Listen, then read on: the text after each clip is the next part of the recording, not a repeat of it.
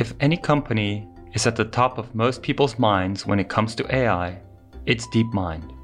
They've been at the forefront of many major breakthroughs, including AlphaGo, the first AI to beat a human Go world champion, and AlphaFold, which revolutionized protein structure prediction. Our guest on this week's episode, Shakir Mohamed, joined DeepMind in the early days and has been an instrumental part of their success ever since. Shakir is a senior staff scientist at DeepMind, an associate fellow at the Leverhulme Center for the Future of Intelligence, and an honorary professor of University College London. Shakir is also a founder and trustee of the Deep Learning Indaba, a grassroots organization aiming to build Pan African capacity and leadership in AI. Welcome to the show, Shakir. So great to have you here with us. I'm really excited to be here. Hi, Pieter. Hello, everyone who's listening. Um, I hope we're gonna, yeah, we're gonna have some fun. So thank you so much for having me today. Well, I mean, with you on, it's gonna be easy to have a lot of fun, Shakir. Uh, not worried about that. So now, I mean, of course, right now you are um, one of the leading researchers in AI at DeepMind, but it's not where your life started. You grew up in South Africa. Um, from there, made it to Canada, then to London. Can you tell me a little bit about that journey? I'm from a suburb in the south of Johannesburg. I spent most of my life uh, there and uh, I love going back. All my family is still there. The COVID pandemic has made it much more difficult, like so many people, for us to travel back to see our families wherever they are, they are living. But, um, I grew up um, in a very particular kind of period in the history of South Africa and, and then, of course, the history of the world. Apartheid had ended. Um, democracy comes to a country and you are this very young person growing up in the kind of country that's changing and transitioning. And so you are yourself navigating all these different kinds of questions of your own identity and place in the kind of changing country, as well as the very positive, optimistic view. And South Africa, I think even still today is still a place has so much optimism and positivity about the role of democracy, of changing futures, of building new kinds of societies but uh, yes, I eventually I did a, an undergraduate degree in engineering um, at the University of the Witwatersrand and also a master's degree at the same university. And then I was uh, lucky enough to get a Commonwealth scholarship and then also be, to be accepted to do a PhD at the University of Cambridge. So that was fun. I really wanted to be able to level up or go to see uh, what it's like to do a different kind of research. I was doing neural network research and for condition monitoring in my master's degree. And then when I wanted to go to Cambridge, do much more theoretical kind of work, much more foundational work in uh, Bayesian statistics and reasoning through probability. And then the same thing at the end, I wanted to just see what it was like to live in North America. So I was lucky to have applied and got a, what was then called a CIFAR fellowship for Global Scholars programs. I spent two years in the amazing city of Vancouver, um, loved it there. And then at the end of that two years, I think so many people who are doing postdocs come to this point at the end of their fellowship and say, well, the money is running out. What am I going to do next? Am I going to apply for faculty positions or am I going to go to some big industry? And um, then there was uh, a small little startup. I think it was just doing its very first round of hiring of research scientists. This was at the end of 2012. And so then I wrote an email to our founder, Shane, to ask, well, I'm interested. I'm finishing my fellowship. I heard about DeepMind. Seems like a really great place. And uh, then I suppose the rest is history. And now it's nine years later. Um, and, you know, I still get to do amazing research every day, keep growing myself in many different areas of research. And, um, I, you know, I have the platform to speak to amazing people like you now. So. Oh, what a journey, Shakir. Now, I'm, I'm really curious what originally got you interested in AI and machine learning. Yeah, so um, I often try to reflect in this question. I won't say it's anything directed or strategic or um, had a clear sense. I initially did engineering because it was one of those fields where you had a sense that if you did a degree in engineering, there were many different opportunities available to you afterwards. So it was a good catch-all for that case. And then you know, like so many people, this is where there is the powerful role of really good mentors. So at that point in the end of my undergrad degree, there was a professor in our university and he said, Oh, you should uh, come and do a master's degree and the university was also funding people to go and. And so that's sort of where I began. Um, Tshilidzi Marwala, that is his name. And he had, was just starting a lab and starting his kind of, um, research program in machine learning, in neural networks, in its application in industry, in biology, and many other kind of areas. So I then did that master's degree and, um, and yeah, I suppose from there, that's where it went. And then at some point, uh, he said to me, Oh, I think you should really apply to go and do a PhD in Cambridge. I think you are good enough to go and do that. I think it's very special to have someone tell you that. Of course, you never really believe them. Now, Shakir, you mentioned late 2012, you applied to DeepMind, but I think for many people, DeepMind only came on their radar with AlphaGo, which was many years later, right? 2012 was still the very early days of DeepMind. In fact, I don't think they had published a single paper yet. I think the first paper came out in 2013, late 2013. So, how did you know about DeepMind and how did you, you know, wh- why did you think it was going to be, you know, such a big thing? Yeah, that's uh, it's such a great question to have to go through memory lane. Um, I suppose one of the things at the end, in those days, like I think that's still true today, is the power of your own network and the people that you are on. So there were two of us in this uh, CIFAR fellowship in Canada, one in Toronto, and I was in Vancouver. And in that late summer, we had met and we were both ending our fellowships and we were both thinking of well, what to do next. And this other person had known Shane, and of course through that was himself having a kind of conversation on this. So when we spoke, he said, Oh, I really think you should go and speak to them, just see what this is about. I was also at the same time wanting to come back to the UK Another thing that so many people go through is that you end up in this two body problem. Many people in academia or research end up chasing each other around the world for a period of four or five years. And so that's what my, me and my partner were doing. We're chasing each other. So it was also, we were looking to go to London to find a place to actually, well, okay, the little game is going. We'll have done our postdocs and, and do these kind of things. So that was sort of the background. And then afterwards, uh, speaking to Shane, you sort of had this sense that there was something new. There was something exciting to actually try. And for you as a young scientist and researcher, I also didn't have the sense that I would myself be someone successful in the academic setting of going to write lots of grants, of becoming a, a, mentor for many kinds of students. What seemed to be also in that space a very um, highly, highly competitive space, very few positions for many, many people. I didn't want to live in the US, which has in some sense the biggest kind of academic mark. So there was this kind of confluence of things all working together. But yeah, I had a great uh, chat with Shane. And actually in the beginning, it wasn't clear that, um, I was going to be a good fit for DeepMind. And so I actually had left it at that thinking like, oh, this wasn't going to work out. And then several months later, we decided to have another conversation there was actual funding. NeurIPS was happening in the power of our conference of like NeurIPS, where we all got to actually meet and speak to each other. And then I was like, okay, this sounds great. This is the kind of journey and you are at the right kind of place to actually go on board.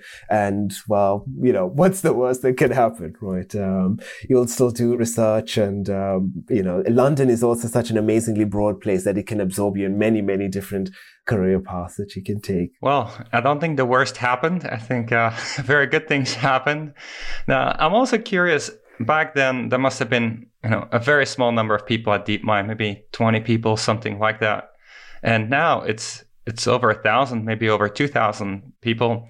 How's that arc been, and what has changed in terms of how you work at DeepMind back in the early days versus today? Yeah, actually, I've loved this experience of seeing a changing organization and yourself also changing and that kind of interplay that happens as people change and organizations change. And of course, they are changing each other.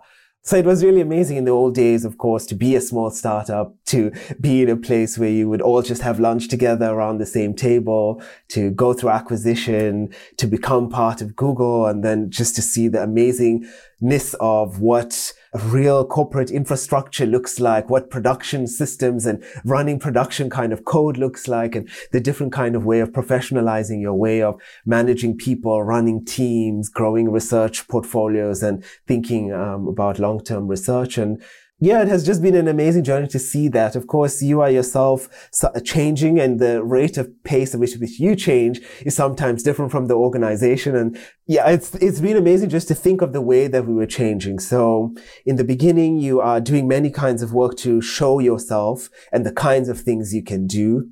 And then you have much more focused and smaller teams. So you yourself can also only work on certain things. But in a startup environment, you get to work on many, many different things. It's one of the great things of being in a startup environment. And then as you grow and change, then you yourself want to focus a little bit more, con- consider the kind of influence that you have and how you're developing people and then now I think it's really great that over time we've just been able to do so much more, um, grow in so many different areas. I myself have been able to do very theoretical work and write papers in mathematical statistics or do very applied work in healthcare or environment or do very the, um, sort of work that really questions the foundation of our own field. And I think that's only possible because we were able to grow as an organization together and to create that kind of space to do the kind of research and, and thinking that needs to be done in the field. Now talk about the expansion of the kind of things DeepMind is working on and that, that you are working on recently um, Nature published your work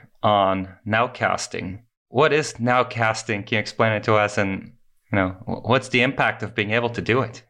Yeah, nowcasting is an amazing area of weather forecasting that I think everyone should know about because it's actually the one thing that all of us as individuals really care about. So weather predictions, you can break them up into different periods of which predictions you want to make. If you want to make predictions up to two hours, that's something that's called nowcasting.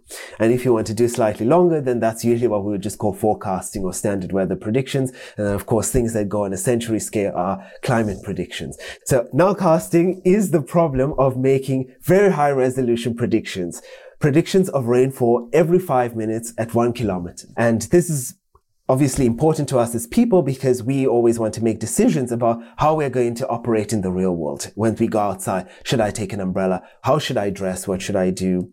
Um, but of course, it affects so many industries every day that we wouldn't think about. Airports rely on these kind of predictions because that's how they adjust the takeoff and landing schedules.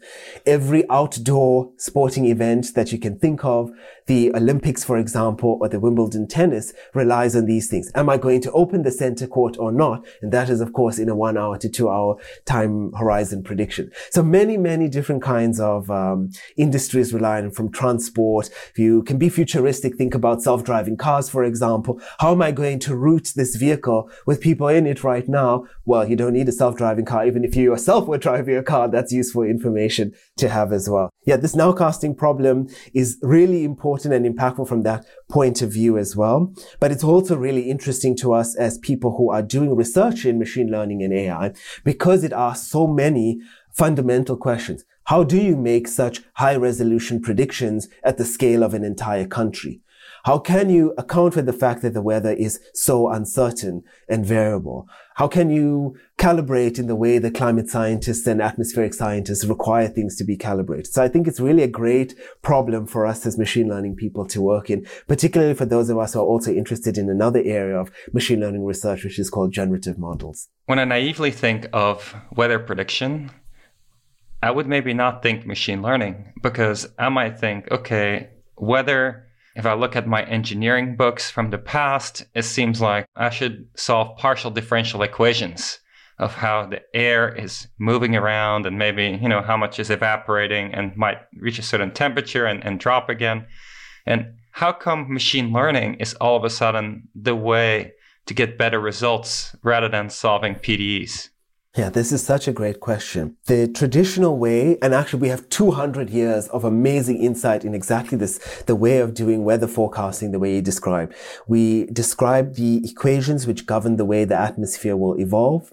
And then we simulate them on very large computers for, you know, several days in advance. Now, one of the key challenges of running these simulations is that before they need a bit of kind of a warm up time until the simulation actually gives you reasonable kinds of predictions that will reflect the actual environment, the atmosphere that we are in.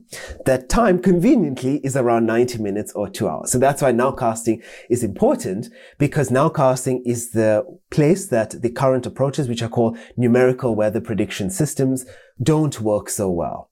Now, coupled with that, over the last several years, many countries, especially in the developed world, have made investments into the sensing of particularly rain. So here in the UK and in the US, for example, you have radar networks covering the entire country. They do extremely high resolution measurements of the rain. So at not even one kilometer. You can do it 200 meters, 100 meter resolution every two minutes to five minutes. So you have this extremely high resolution, good quality data source. And of course, when there is a need where existing methods don't work and you have a source of very high quality data that's available, this is almost the perfect place for machine learning to enter and then provide its approach of extracting signal predictability and forecasting from that kind of data. And this is exactly the situation that we have in nowcasting. That's so interesting. So, when I imagine this, when you want to nowcast, let's say what's going to happen in the next two hours, do you access all those instantaneous radar measurements of the last hour or something to use them to predict what's going to happen next? Or do not need that access? What's needed? Yeah, so actually, I think you have exactly the system correct. You can actually get a live feed of all this data from your local national meteorological agency. And because you get this live feed in the particular system that we were working with, it used the last 20 minutes of radar data and then to make predictions of the next 90 minutes of radar data. So that's exactly what you need. And you can see that because we are operating at the scale of the UK, you need a certain amount of background of what was happening in the atmosphere. And around 20 minutes is the right amount to inform where rain is coming, what direction it's going to move in. And then you can actually take that forward to make predictions for the next 90 minutes. So yes, exactly that, that system is, is what you have in mind. Very cool. Now, at its core, you mentioned that there is generative modeling, and it's not something we've talked about much in the podcast yet. So, can we maybe zoom out and can you explain what are generative models? What's their role in machine learning, and what's their future potential? Yeah, so generative models are an attempt by systems, machines, machine learning methods to create simulators of data. So for example, exactly in the case of radar data that we are talking about, if you have sets of radar data, can you use that data to create another system that can simulate that kind of data going forward in the future?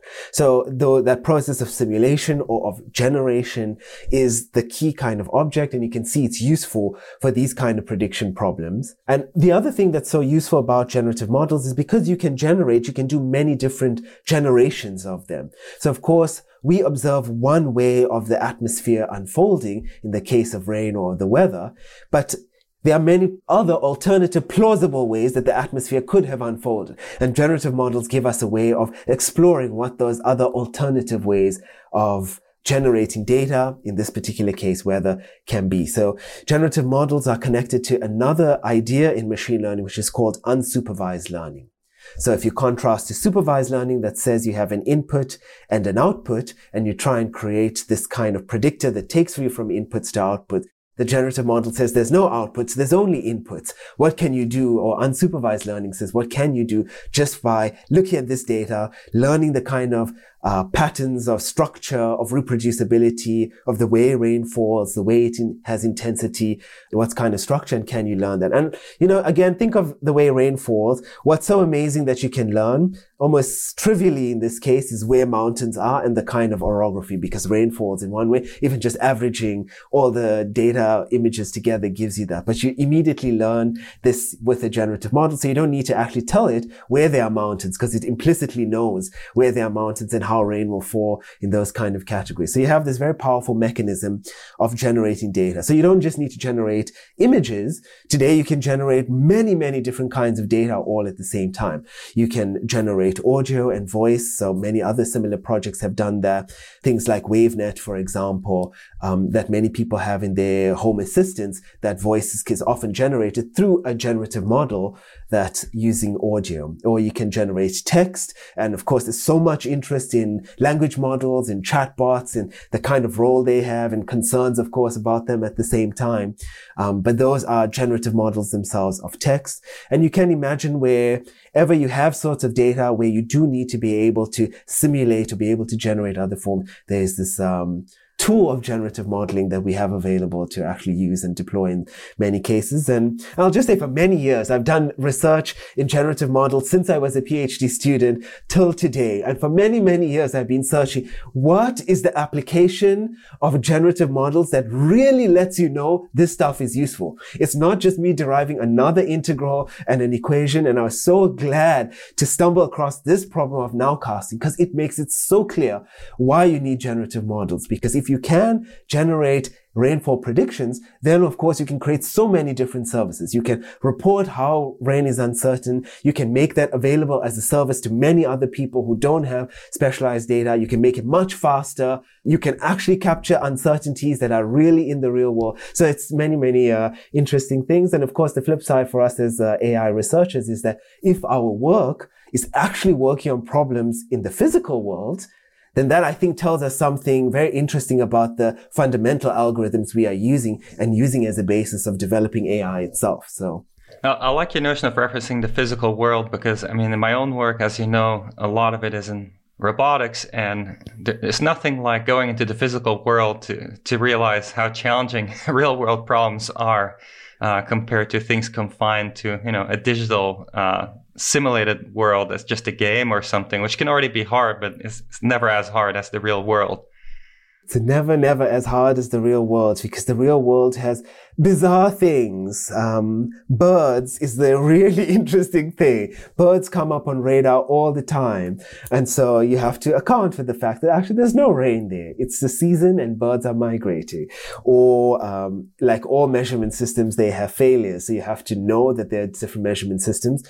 And in fact, one of the challenging things for radar data itself is that radar data is owned by national meteorological services. So every radar is different across countries. So you can't just, maybe we could do some kind of what we call transfer learning where we use different, completely different sources of data to try and learn about the same underlying phenomenon. But it's never that straightforward when you're actually working with the real data.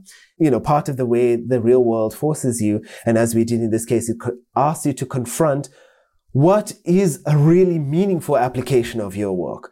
In what way does it improve the current state of the art? In what way are the predictions you are making actually useful? In what way does it help actual decision makers? And you can't know that unless you go and speak to the people who are doing that. And we were very lucky to be able to go and speak to expert meteorologists and they will actually tell you, at least for experts, they don't care about very low rain the way you and I would care about because low rain doesn't cause any damage. The worst thing is that you get a little bit wet, but heavy rain, the real rain that causes damage to property, to life, where emergency services need to be put in a position to respond. If you can create a system that gives them that 90 minutes decision of window, then you can actually do significant changes to safeguard property, life, and protection of our people and planet in some sense. So, um, so yeah, I, I, really, I think real world data is just this uh, amazing thing. And as I said, it always comes back to your fundamental research research in, in AI systems and what it means for us to explore intelligence and, you know, that interplay between AI and science and AI for science and AI as a science itself. Talk about real applications.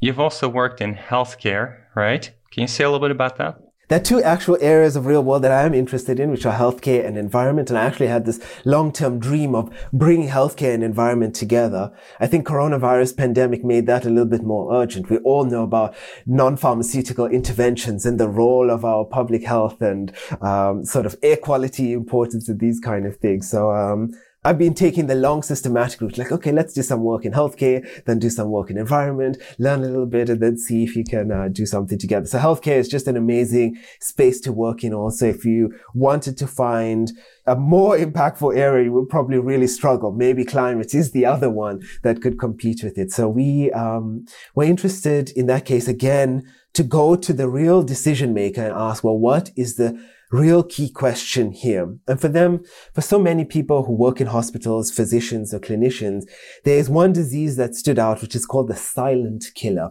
Maybe one in four people will actually die of this disease in US hospitals and also here in hospitals here in Europe. And that is sort of related to kidney failure.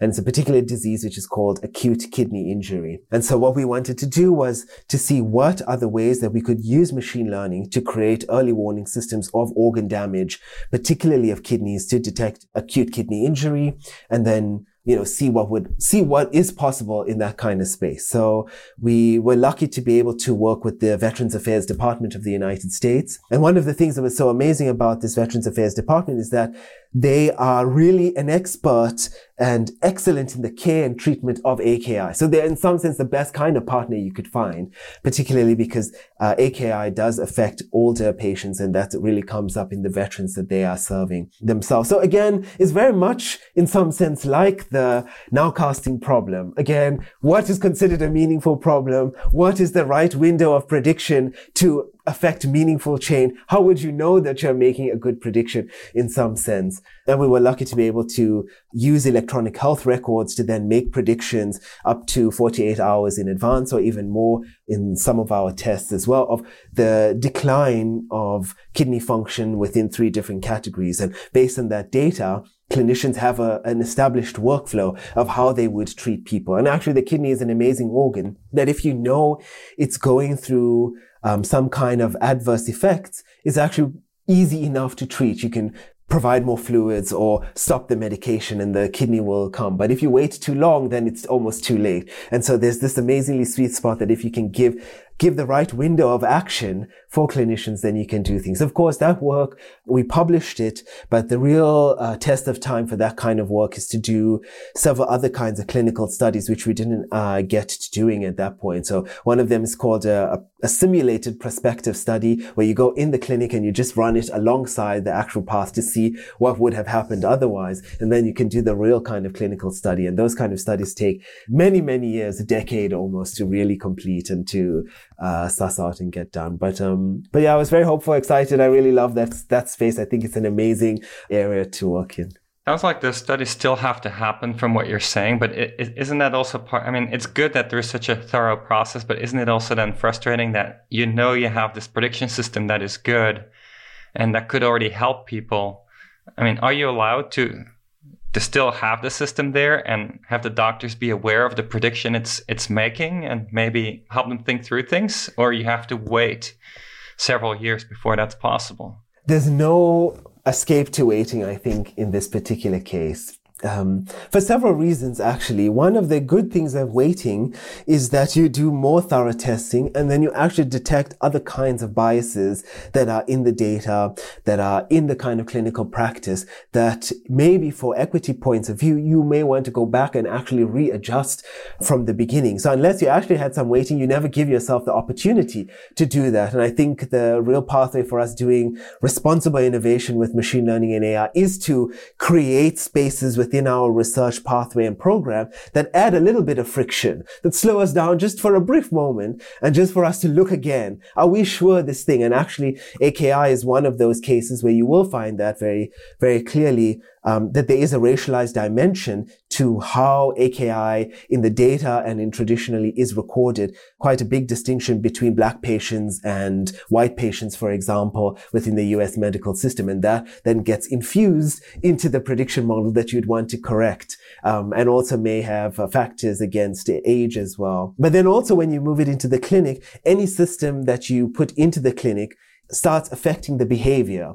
And you can never really say that it, they act without it there. So you have to be very careful about the control. So this is actually, I think, one of the big changes in the way we think about machine learning. We really think about them as these kind of socio-technical systems that you cannot divorce the social element of what people are doing when they are encountered with it from the system itself. And so that itself requires sets of thought, of thinking, of um, ways of evolving the kind of test. And so I think ultimately, yes, in this space, although we are impatient to find ways of producing things, a little bit of friction is good. And I think with innovation, if we do it the right way, we can probably speed it up a bit. But uh, I think, yeah, there is something to that kind of patience and friction that we add. Now, Shakir, you mentioned that uh, the data might be differently recorded for Black patients versus non Black patients in the US.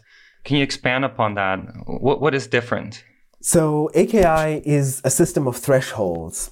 You basically accumulate two thresholds, one of them which is an average over the last year and one of them over the average over the last month. And actually so many cases of disparity in healthcare comes because the thresholds are chosen differently for different racialized populations. And this is the source in this kind of case. So now there may be valid biomedical and clinical reasons for different kinds of thresholds, but I think we can't assume that they are correct. When we get that absorbed into our data, then everything about social disparity comes embedded in that data. This is how race enters into our data. And so I think that's the point where we can say, oh, actually, let's think of something else. Or we can find, particularly if we want to do rigorous evaluation, we can find other kind of objective measures that we can compare alongside to say, well, okay, if we test it with a completely different way, we get the same kind of outcomes, decisions, correlations, um, you know, explanatory factors, um, bias signals, etc. So, so that's uh, in this particular case, but you see it in so many, many cases. The most recent one I suppose, was around COVID in hospitals that affected black patients again so significantly, um, using pulse oximeters, which were these little devices you put over the finger. And again, they were not working as well for black patients as they were doing for white patients. And again, this is how you see, and then that just affects the clinical outcome. And now imagine we were doing COVID predictions or COVID safety triaging in a hospital, then we would just absorb what was fundamentally not the right kind of decision signals to you. So I think um, interrogating the sources of race in particular in our data is sort of one of those, again, big changes that has changed in our field and everyone is so attuned to them. So I think that's, that's only um, a good thing for us. Now, tied to that, you founded the Deep Learning Indaba, an organization that is strengthening Africa's role in shaping the future of AI. Can you say a bit more about the deep learning Indaba, how it started, and where is it headed? An Indaba is a Zulu word which means a gathering or a community. And uh, in South Africa, every meeting is called an Indaba. So it is a very kind of common meeting, uh, common word to use, and we really loved it. Uh, and um, in 2016, I think it was, we were probably there together. There was um, the NeurIPS conference in Barcelona that year. It was amazingly warm in December. Everyone loved being in the beach, looking at the beautiful uh, architecture of the church. Um, but one of the things stood out, and I was not the only one noticing, but many of us were noticing so where are the other South Africans in this conference? Like, what is so special about you that brought you here. And of course, none of us are so special. So something else is going on. And so I would go to my one other colleague, well, what, where are the other South Africans? And then you just, after you ask that question, you naturally ask, well, where are the people from Botswana? Where are the Zimbabweans? Where are any other Africans at this conference, which is the leading technical conference in this kind of field? And then they were just absent. And so what is the mechanism you do it? And of course, many other people were noticing the very same thing at the same time. Timnit and Rediet at the same, were also noticing the same thing. Where are black researchers in the field of machine learning? That same question, uh, you know, had came already several years before um, with the pioneering work of women in machine learning. Where are the women uh, of this field? And so, at that realization, what we thought was the thing we could do within the space of power that we had was we were going to just go back to South Africa to give a short series of lectures, myself and my co-founder Ulrich Paquet. And we were just going to do like three days. Let's just go back to Johannesburg. We give three lectures on the work that we know how to do. Then we said, well, if we are going, why don't we invite a friend to add to the lecture? Or why don't we invite someone else? It's like, well, if we're going to do this, let's have more people. And then eventually we were like, okay, let's do a little mini summer school of some sort, or a small mini conference. And so, yeah, that's how this idea snowballed from something that was going to be 50 people. And we then did the first deep learning Indaba in September in my alma mater, the University of the Witwatersrand. And it was just the most amazing thing to bring these 300 people together for the first time, to know that within the space that you are, that you don't need to ask this question, where are the African machine learning intellectuals, researchers, young voices, the leaders of the future? They are there. We just can't create the space to bring them together. So then over the last five years, we have been trying to grow the Deep Learning Indaba as an organization with a mission to strengthen machine learning in Africa. And that strengthening is something that I, as an African, can use that to extend that power to other Africans that we can collectively own this organization. And so that means when we collectively own it, we collectively teach each other, we collectively skill each other, then we actually can take a very active role in shaping the way that machine learning will influence people across our continent. And like the examples of racialized um, factors that are entering into our predictive systems, that same kind of racialized system will enter into all of the technologies that will affect us as African citizens within our countries across the world. And so how is it that you can counter that? There needs to be many, many different kind of strategies, but the one way that you can do it is by having technical experts themselves who know that material, who can create a new kind of technology that actually serves them uh, in a different way. So yeah, and uh, we did a second year in South Africa, in Stellenbosch. We did a third year in Nairobi, in Kenya.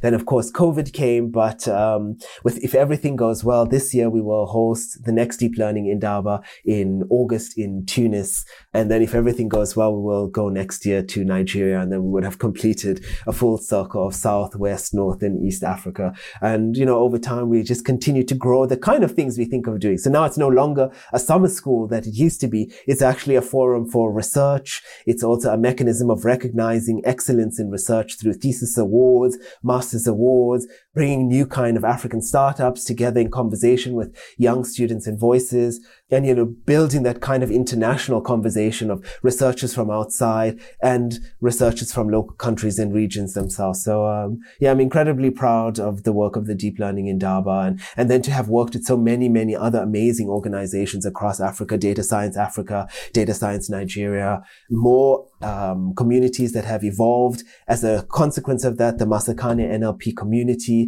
And then actually you can see the power of a small idea in play that after we created the deep learning Indaba, many communities globally recognize that that is a model that can work. So today we have the Eastern European machine learning community. We have the Latin American um, community, which is called Khipu. We have Southeast Asia Machine Learning Summer School. Last year was the first model of the India machine learning community. And you just see this kind of global spread of communities who are at the edge of machine learning, taking ownership for their own training, their own networks of togetherness, their own communities of practice, their own ways of building technology to serve their regions and the kind of things that need to be supported for their languages and cultural factors. And, and yeah, it's just been a, a really amazing to see that kind of, uh, global transformation. So I have this line that I often use, which is I ask people uh, for several years, do you think global AI is actually something that's global? Or is it restricted in the hands of a few Western countries here in Britain, in the United States, in Canada, in France, in Germany? And um, I would have, the answer to that was no five years ago. But today I do think global machine learning, global AI is truly global because of the amazing work of all these groups, not just the deep learning Indaba, but everywhere across the world to see that they actually have a, uh, an amazing power. And, and, you know, as the side thing, this is the power of the transformative power of grassroots organizing, which uh, is always a good thing. This is absolutely amazing what you started there, Shakir. And I've of course seen I've seen the websites of the events and just uh, you know everything that's happening, and I'm just like, okay. Even the Indaba itself, to to great extent, feel feels global, even though it's centered around Africa, because it's it's touching on so many topics and bringing so many researchers from all over the world to participate, right? It's not just African researchers. And when I look at the website, there is a mix of people coming in, working together on AI, exchanging ideas. And in fact, I mean, COVID interfered with this, but ICLR, one of the other leading conferences in machine learning, was meant to be in Africa uh, right when COVID hit and would have been the first major machine learning event in Africa back in early 2020, right? And ho- hopefully that'll happen soon when conferences go back to actually being in person. Yeah, I really, really hope so. So 2020 was the year I was the senior program chair for ICLR. And that was the year I was there. Okay, it's going to be amazing. We're going to bring this conference to Ethiopia to go to the great city of uh, Addis Ababa. Um, of course, yeah, uh, COVID uh, came along. Though um, I am a member of the board for uh, ICLR, and we still have that intention of taking the conference, coming to a country in Africa, probably Rwanda, if we can succeed at doing that. But you know, COVID continues to be with us, so un- un- lots of uh, uncertainty still. But um, yeah, it, it will happen. It's very interesting you bring up Rwanda as, as a likely destination because actually one of our first guests on the podcast, Keenan Wyrobek from Zipline, they started Zipline essentially in Rwanda, which is drones for drug blood deliveries to be able to deliver blood that otherwise would be very hard to get to patients. And for him, essentially, Rwanda was the best place to start this company because just the environment to do the work. And it's so interesting that now you're, you're going with the same country. Yeah, I love, uh, if anyone has the opportunity to go to Rwanda, is an amazing experience. The people are just amazing. Kigali is an amazing city and you actually see how amazing it must have been for Zipline to be able to, they really call it the, the land of a thousand hills. So you had to really work hard to get those, uh, um, drones to deliver, deliver blood supplies in, in all those ways. And now they've extended, at least the last I checked, to so many countries. And, and yeah, so Rwanda continues to be, um, an example of a model of different kinds kinds of innovation. And actually, this is the thing. You don't need to see Africa as just this, um, you know, amorphous blob of things. Once you look inside, you find so much different innovation. And in some sense, our role of the Indaba is also just to reveal in some way the kind of interestingness of, well, here's an event in Nairobi and how amazing is Nairobi to, to go to or to go to Tunis and then to see the amazing thriving culture of technology, of startups, of uh, government service and innovation. Yeah, talk, talking about diversity, London honors February as the LGBT plus History Remembrance Month. And I read a 2020 piece that you wrote for this um, event in London called Queer Exceptionalism. Can you say a little bit about what you wrote there? Yeah, so um, every year. And it's actually one of the things that's maybe uh, interesting for, for all of us. Every year we me- uh, commemorate LGBT History Month in February and in the UK and in Netherlands and in, in Ireland. And then in October, we celebrate Black History Month um, in the same three countries. And it's the reverse in US. So we always do the, the two of them together. I suppose one of the things I wanted to think about in, in this way of thinking about what it means to be queer exceptional exceptionalism to do queer exceptionalism in science um, is to think about the role that queer people can play in the scientific environment, particularly because there is still a lack of visibility or there are many different kinds of questions which come up. Even the most mundane thing turns into a very fundamental question of identity for queer researchers and queer scientists. And so I was using the word exceptional in that way, so that they live as exceptions to the way things are received or thought to be. And I think this is the idea that comes across in so much of uh, queer life and queer living, where we think about this idea of queering things. Um, and the idea of queering something is to say, just for a brief moment, that maybe the thing you think is uh, the opposite of what it is. So, and I think you can bring this into the realm of machine learning. And actually, I do purposefully think quite actively about what it means to do this kind of queering of machine learning, to take something that we take so standard in machine learning that we don't question its purpose, its value, its function, its applicability, its accuracy, and then to say, well, what if it is the opposite of that? Um, whatever we assume. So I think um, that's sort of the thing I was trying to think about.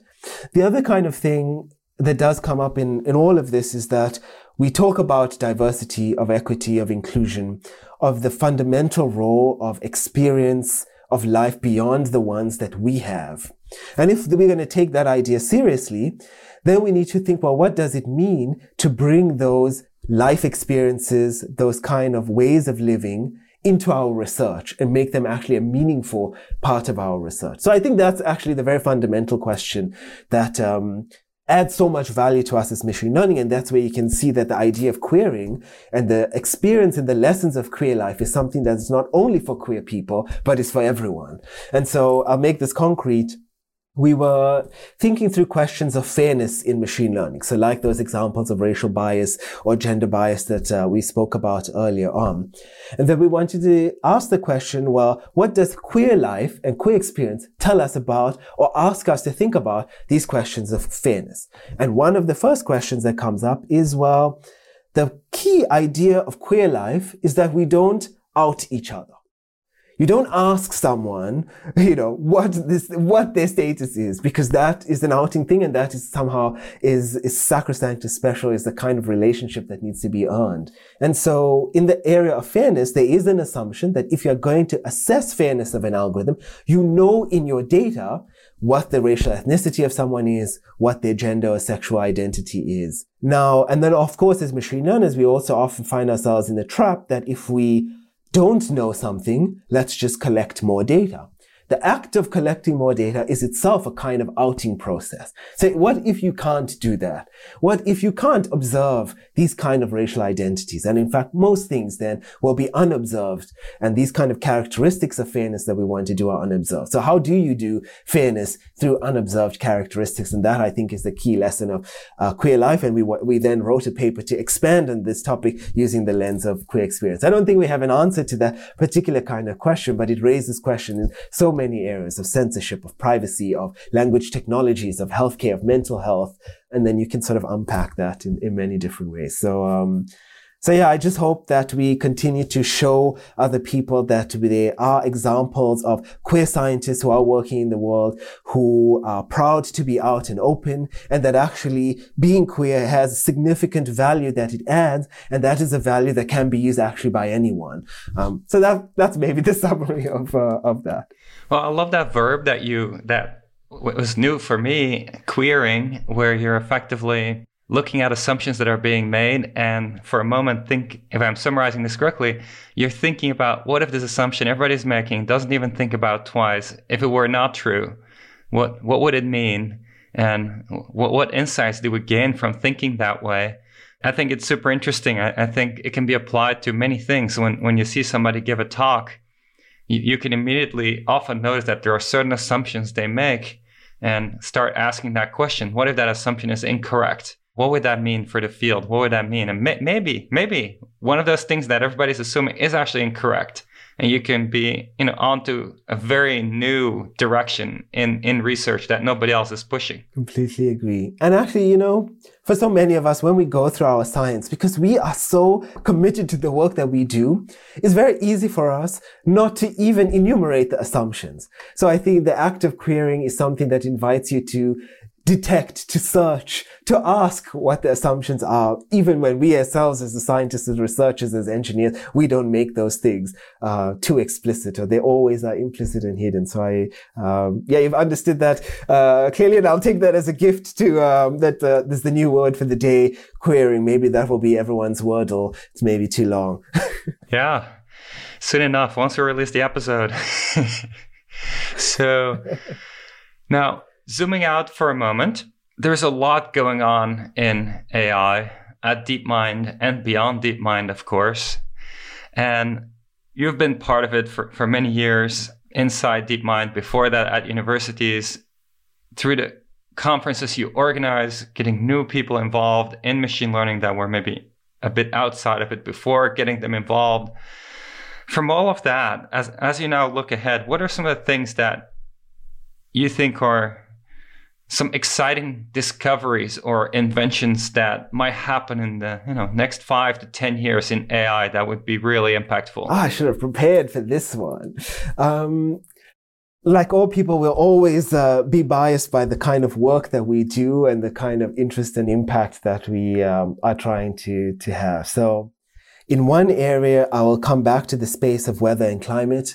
I think there's so much opportunity to work in this space and kind of interesting ways of reshaping and adding to this very established field of weather and climate. So climate models themselves have so many space for innovation. There are several uncertainties in climate models that have not been reduced even since the first assessment report of the IPCC. And this is maybe a very interesting place for us to integrate more and actually contribute to the kind of key decision making that we have. But of course, machine learning, I think beyond that is going to continue to give us new ways of thinking about the physical world and using that for the kinds of adaptations we need to the changing climate. So we spoke about nowcasting of rain, but you don't only need to do nowcasting of rain. You can do nowcasting for the amount of sunshine that's going to fall on your solar panel in this next one hour. And that could be very useful for the way that uh, balancing of energy on grids needs to happen. Or because we're so interested in the kind of quality of air that we're all breathing because of this COVID pandemic, you could do the nowcasting of air quality over the next year. And so I think over the next few years, we'll continue to develop those kind of ideas. We will integrate new sources of data that are already available. And, you know, part of the big challenge is to see these data sources and bring them together in consistent ways, do the key work of engineering that we need to do, and then take those things beyond our key papers. It's, you know, not enough. I'm, of course, guilty of this to write a paper in nature and leave it there. We need to do more. What is the next step of validating that? And I think over these next five years and beyond, we'll do much more of that validation and then help reshape the way that um, weather climate science is thought of using the power of data, using the kind of algorithms of AI and machine learning. So that's one area that I think. Um, the other area that sort of came up throughout our conversation was thinking of AI as a socio-technical system. We are trained almost as engineers, as computer science, to always think of the technical object, the algorithm itself and what it does, how it performs, how it should react in a system of safety now we have a new kind of conception that's changing where we say, well, let's actually start with the person first. How does the person react to that technology? What does it mean to keep a person safe in this world? What does it mean to help that person flourish and be protected? And this kind of thinking is so much bigger. It's going to require us, of course, to do new thinking in algorithmic auditing, new ideas in fairness and bias. And then we're going to have to go all the way, think again about our publication norms as a scientific field, the way that we release code and what that means to take accountability and responsibility for releasing code. So that kind of socio-technical idea and, and the most important change of that socio-technical idea is to recognize that people must be important and part of the way we are going to develop that technology, that they have some, there's a role for them to participate in the way we design. And what participation mean is going to become probably one of the most contested terms of the next five years. At least it's already highly contested and it'll only become more so. But the role of participation of people within the way that we are developing AI, especially if we have missions that use AI to advance science and benefit humanity, then that role is just going to become more and more important. And then I hope, um, you know, we will just continue to develop each other as people, think of each other as a field, continue to do the important work of equity and inclusion that we have been doing, and um, help just bring more people in all the small ways that all of us can do as individuals to help, you know, bring one more person in, give them a new skill to help them uh, put into this world something something new, and that's I think the best outcome. Well, Thank you, Shakir. This is just a ton of fun having you on. Thank you. Oh, thank you. I had so, so much fun. Um, and yeah, I love the podcast. Um, and yeah, just can't wait to hear who's coming next. You know, not me, of course, but whoever's coming next is just, uh, just amazing to listen and, and just see all the breadth of um, different insights people have and just to hear you take it through that. So yeah, thank you for having me. It's been a real honor and pleasure. Well, our, our honor. Thank you so much.